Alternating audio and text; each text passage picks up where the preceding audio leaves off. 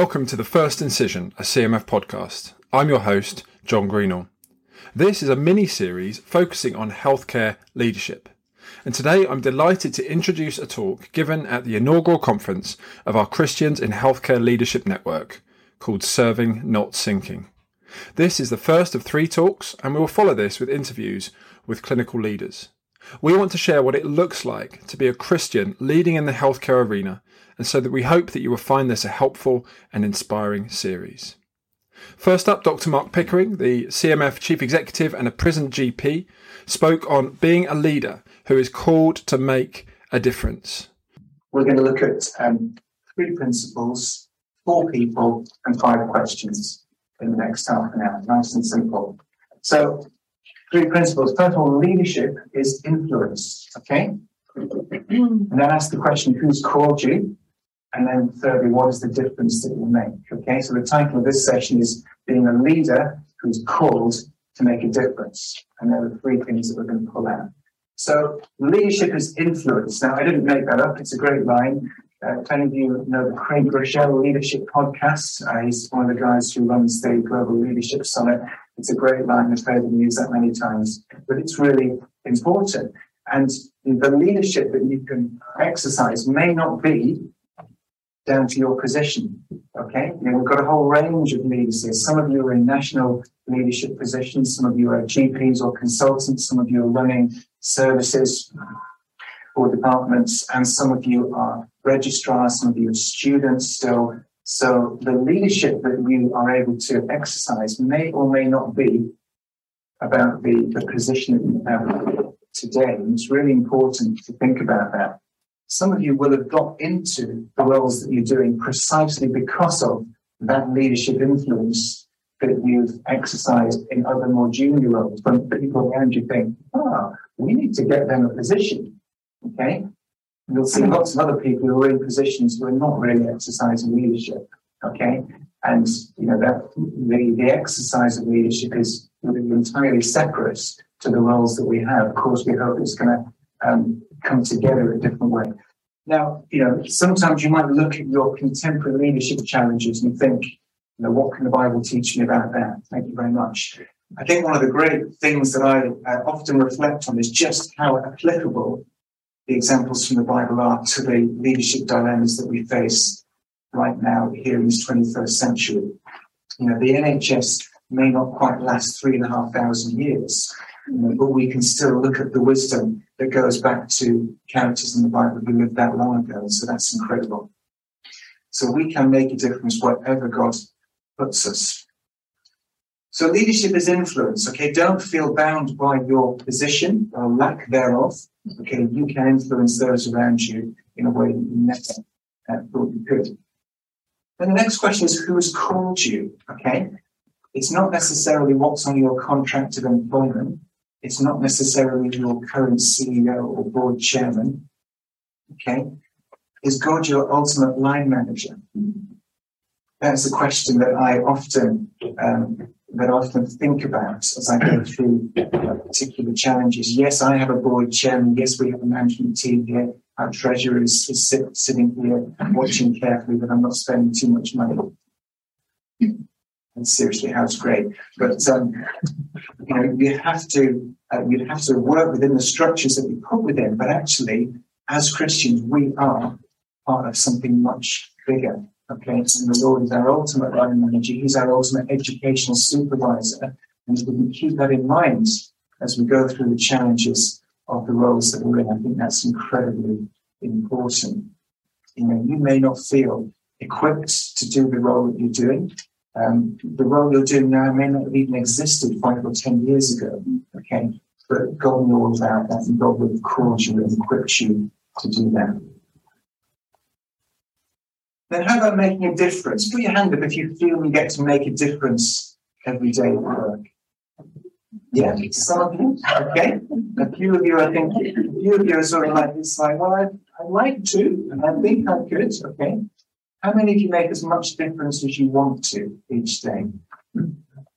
Yeah, not so many, okay? And I'm incredibly um, privileged to be in this role, because I, I often get up each day thinking I get to change the world today. Yeah, it might not be in the ways that I expected to, and it might, you know, happen quicker or slower than I thought uh, I could do. But I think we do have an incredible chance to make a difference. Now, it may not be the difference you've been employed to do, okay? The difference you make may be to your colleagues. It may not be something in your job description. It may be something that goes way beyond your actual job description. But I think all of us will struggle with that at different times. We'll often feel that we're not making the difference we want to.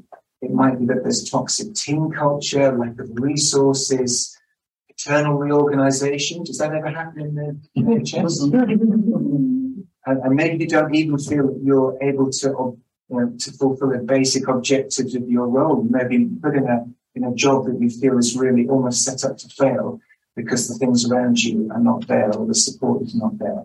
But that does not mean you can't make a difference, okay? Because again, if God is our ultimate line manager, He's put us there. He knows what He put us there for. It may not be what the board employed us to do, what the C E O employed us to do, what we've been seconded to do. It may be something that we didn't expect to do. It doesn't matter what our background is, it doesn't matter what our personality type is, or what our family circumstances. There are things that only you can do. Okay, you will have been prepared to do things that you don't know about. And um, you know, that, that question about God as our ultimate line manager, if we let Him do that, then He will guide us into opportunities that we didn't know existed.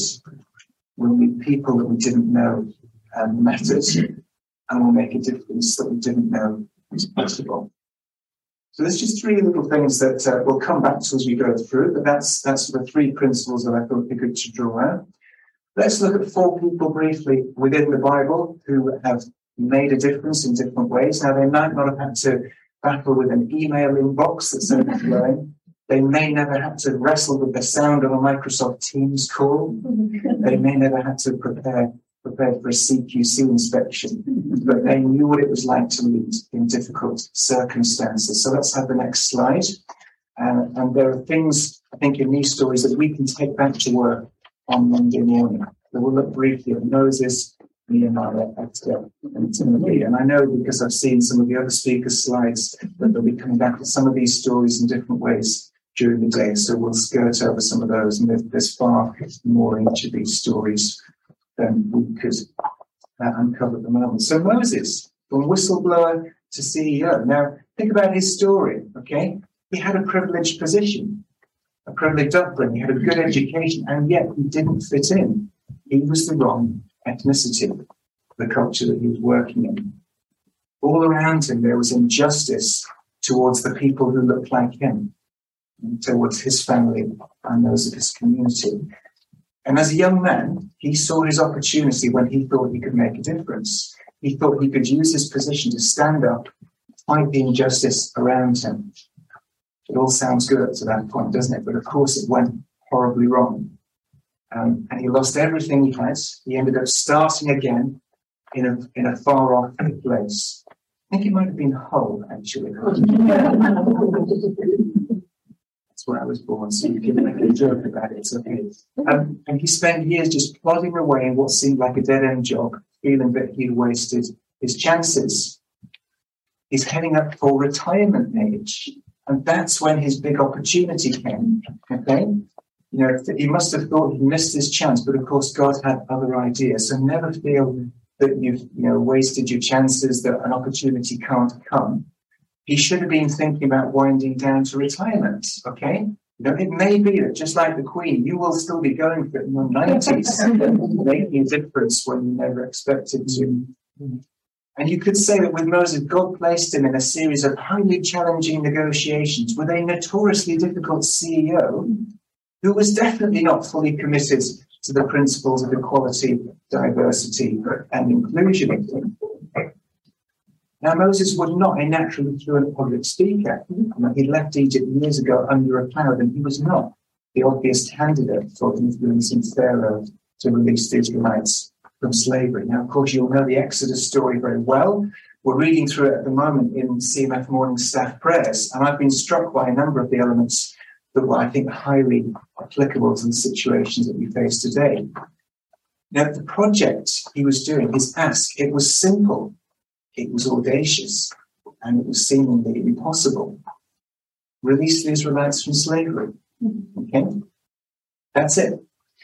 But it wasn't just a case of ending their unjust treatment. It wasn't just changing a policy. It wasn't just uh, doing one thing or you know, making one group of people stop being nasty to another. That meant removing the entire workforce that had built generations of Egypt's infrastructure. That was a total reordering of their society, their economic structure. So that's not an easy thing to do. And then think about Moses, how he built his support team. You know, even before he got started, he had to build up those layers of support. He got his father-in-law on side. He got his wife on side. Always good to take your spouse with you if you're going to do something really challenging. And he got his brother Aaron, his, his project partner, and then he got the leaders of the Israelites. And then that's before he even confronted Pharaoh. And I noticed this week that it was... It was about plague number three or four, the gnats. That's when the magicians changed their, their tune, because the first bit's the snake, the blood, the frogs. They've been able to say, we can do that, we can do that, it's nothing impressive. And by the time of the gnats, they said, we can't do this. There is a power behind this man that, that is greater than us. At that point, you would have hoped that Pharaoh would have said, all right, maybe I'll listen. But he didn't. You know, does that perhaps have resonances with what's happening in Russia and Ukraine today? You know, sometimes a leader is so invested in the path they've, path they've taken that nothing's going to change them. Sometimes uh, the whole structure needs to fall. Sometimes the whole rotten edifice needs to come down because an organisation is so toxic that you can't just tweak it here and there. So don't be discouraged if you think something, you know, something big has got to happen here to bring this down.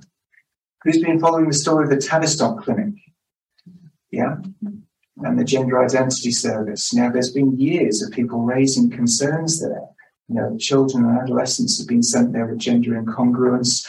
You know, there's been a great, you know, the idea behind it is great, you know, affirmation, you know, helping them to be who they are. And yet, you know, patients, parents, governors, staff members, safeguarding leads have all been saying something is going very badly wrong here. We are not serving the children like we are meant to be.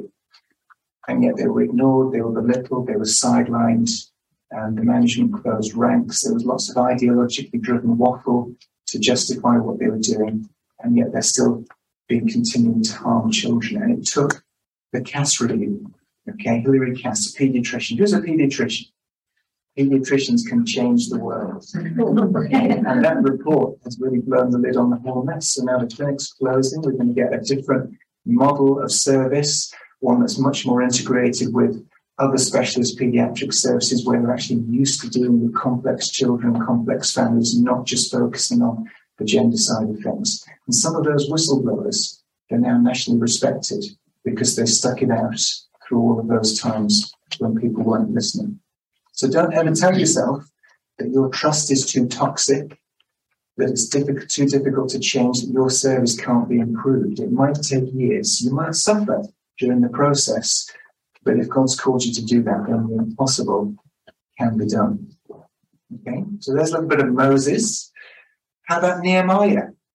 Now, Nehemiah was a bit more of your straight arrow, okay? He seems to have just risen steadily through the middle management and the civil service of the Persian Empire until one day he's got direct access to the emperor. He's a devout servant of God. We don't really know much about him until his big break comes. In Nehemiah chapter one, but there he was apparently just doing his business, serving the emperor, the emperor, probably faithfully in the background, not making waves. Maybe he was advocating quietly when he could, you know, doing his job with integrity. But then one day he got the news that Jerusalem was in ruins. He must have known that it was quite bad, but he didn't know how bad. And then when the news came back to him, it was absolutely devastating for him. So he wept, he prayed. He fasted, he took his troubles to the Lord, and then he asked the Lord for help when he got a chance to speak to the emperor. And um, you know, he shared his own personal distress at that situation. He prayed for favour, he spoke up honestly, but did he really have any idea about what the outcome would be? And the emperor said to him, what do you need? And he was ready with the answer, okay? He said, oh, just a fully funded task force to go across to Jerusalem and, and build it with all the authority I need to do it and all the resources. Will that be okay? And can I take as long as I need to do it? Cool. Okay. How would that translate into modern terms? Yeah. Maybe you're part of a, a struggling trust that's been merged into a, a bigger trust. Okay. Maybe uh, there's a major reconstruction project or a major I T project that's needed to transform something in your original part of the trust or your service that's been merged with somewhere else. You know, you've got a new C E O. She's got a lot on her mind. There's lots to lots to think about. There's maybe a little bit of suspicion between teams, maybe even some open hostility. Okay, and maybe one day you get the information that the part of the service that you are passionate about is actually in even worse shape than you realised it was. You've got the data now to back up your suspicions. There's so many competing claims for funding in your trust and for attention, but then one day you just happen to be sat next to the, the new C E O at a lunch, and she asks how you're getting on since the merger, and you say, oh, it's fine, yeah, it's okay. Or do you actually say, do you know what, I'm, I'm really having a tough time here. You know, I've just been learning about what's going on with, you know, my part of the service. You know, we've got some data this week really showing it's in poor shape. You know, there's an awful lot that needs doing that. You know, would you be ready with the answer if the person with the power asked you what they could do for you? Sometimes in C M F, we ask ourselves the question, if a trust-making grant said you could have one hundred thousand pounds to do something special with, would we know what to do with it? You know, could we say, yeah, actually, we've you know, we've got a couple of projects. This is something we'd love to do. There's no way we've got the finance to do it. Here's the difference it will make. You know, we've got the people, we've got the vision, we just need the resources. And then maybe they'll say, okay, that sounds good. You know, do you have your elevator pitch ready for when you get the chance to speak to the person with the influence? Could you explain it? Would you advocate for it? And then do you pray for those opportunities? Are you looking for them when they come up?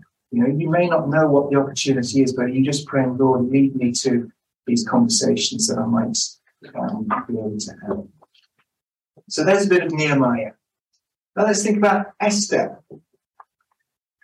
Esther was in a, situ- where to- in a situation where toxic leadership was quite th- literally threatening to destroy her team. Okay, you might not have seen it quite as dramatically as she did, but I'm sure you've been in a similar situation where you can, um, you can connect with that. Now, she was thrust into a position of influence quite unexpectedly. She didn't even know that the role of Queen of Persia was going to become vacant. You know, how do you apply for that job? She certainly wasn't planning to do that. She didn't have the right training, the right background, but she did have a good mentor. And that mentor said to her, I think you should go for this. And she took his advice. And then before long, she found herself in a position of incredible influence. Now, it wasn't an executive position, was it? It was a relational position. That's what we call soft power today. And we've all been hearing over the last week or so some of the incredible stories about Queen Elizabeth and how she's influenced people in different ways. You know, heads of states, leaders of international organizations. You know, what happened in those audiences with her fifteen prime ministers down the years? You know, she didn't sit them down and read them the riot act. Maybe she did occasionally. Um, who knows what, you know, how many bricks were in that handbag. Okay, but you know, basically that was the exercise of soft power, her faithfulness, her grace, her quiet faith, and she's made a difference to millions through what she's done now. Now, Esther came into her position at a time of actual existential threat to the Israelites. You know, one of the things I love about reading the Psalms, you know, there were actual people really trying to kill David. You know, that does put it into into um, perspective when we're thinking about a difficult board meeting that's coming up, or you know, a slightly difficult team dynamic that we have to deal with. You know, Haman the Amalekite was was in town. He was probably the number two in the Persian Empire. He was a real nasty piece of work. Proud, arrogant, power and status were his driving for, for forces. Now, I'm sure that someone like that would never get into a position of power within the National Health Service. Or would they? I think it's a great example for us of how leadership can be through personal influence on those above us, or perhaps distant from us in the management structure. We don't need executive power to exercise that influence, but we do need integrity, wisdom, and we need to be living lives that will gain the respect of people around us. And are we doing that?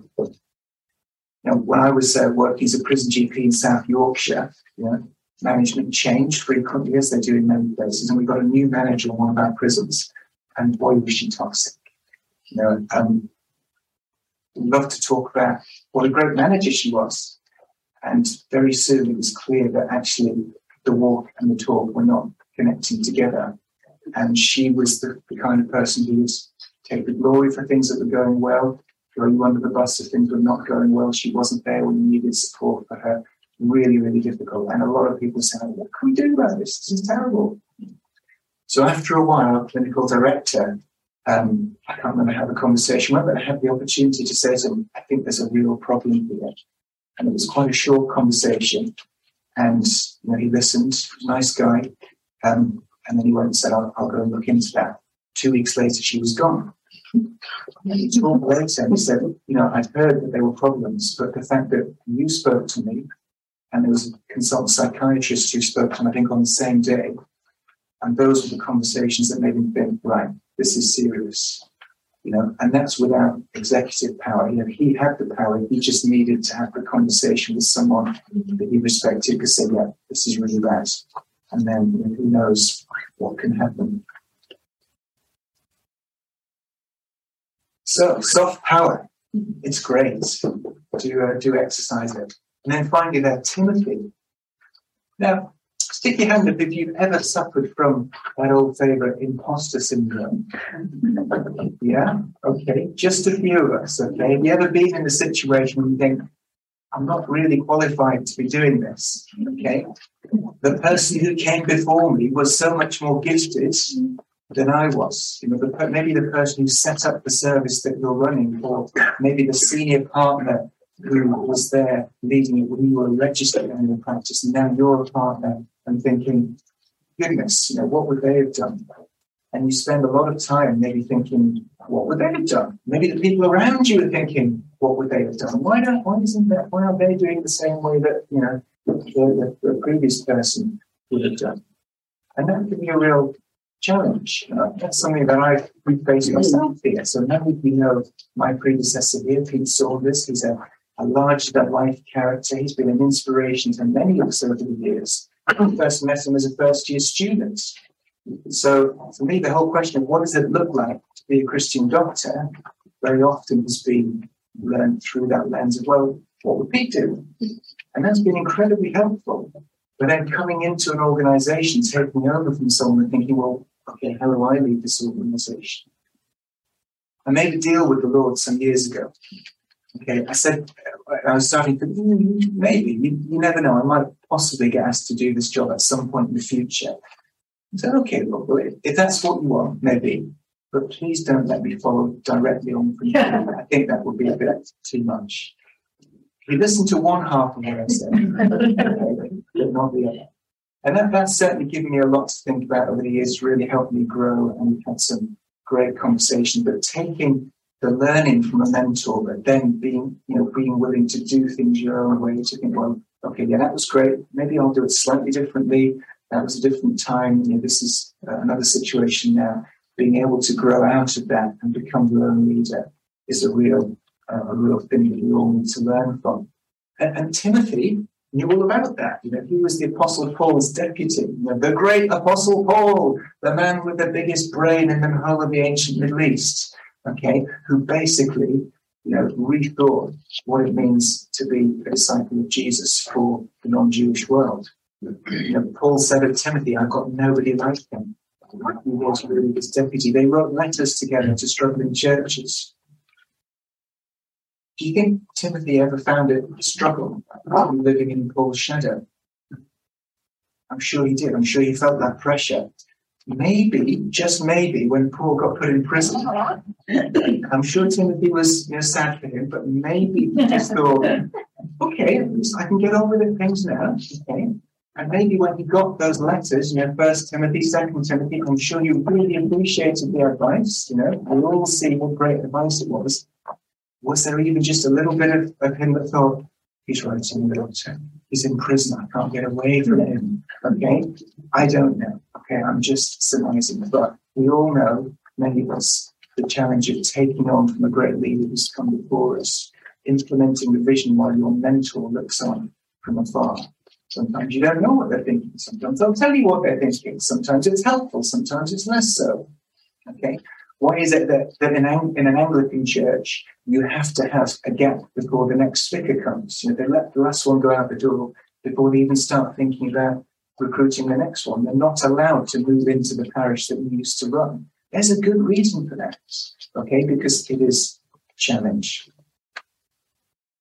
So there's just four examples of, of leaders from the Bible. I think I've got so much to teach us in the contemporary things that we have faced. I wonder if any of those connect with you in some of the situations that you're facing. Let me encourage you to keep going back to these stories in the Bible, these people who in many ways were so divorced from the situation we're facing, but actually there is so much that we can um, that we can take from them. And if we ever feel like giving up, if we ever feel like the task that we've been given is just too much for us, well, again, there's more inspiration from the Bible. Even Jesus felt like that. What did he say in the Garden of Gethsemane? Lord, take this cup from them. Okay. He wasn't just asking his secretary to give him, to make him a coffee. Okay. He was saying, you know, this suffering that is coming to me, I really don't want to go through that. You know, and he knew what it was. He knew how important it was. Ultimately, he knew that it was going to be successful, but he still knew that feeling of, I do not want to go through, you know, the next the next few hours, days, weeks. Okay, and how many times have you woken up on a Monday morning thinking, this is not going to go well today? Yeah. Right? And, and even the Lord knows how we feel. Well, that was a, a great start to our series and a great encouragement uh, as Mark has walked us through those examples from the Bible. You can find more about the Christian Healthcare Leadership Network at c m f dot l i, that's L I, forward slash C H L N in capitals, where you can sign up to become a member and hear more about what we are doing. Do check out the uh, other podcast series on the First Incision podcast and do rate us and give us a review so others can find us. Until next time, bye for now.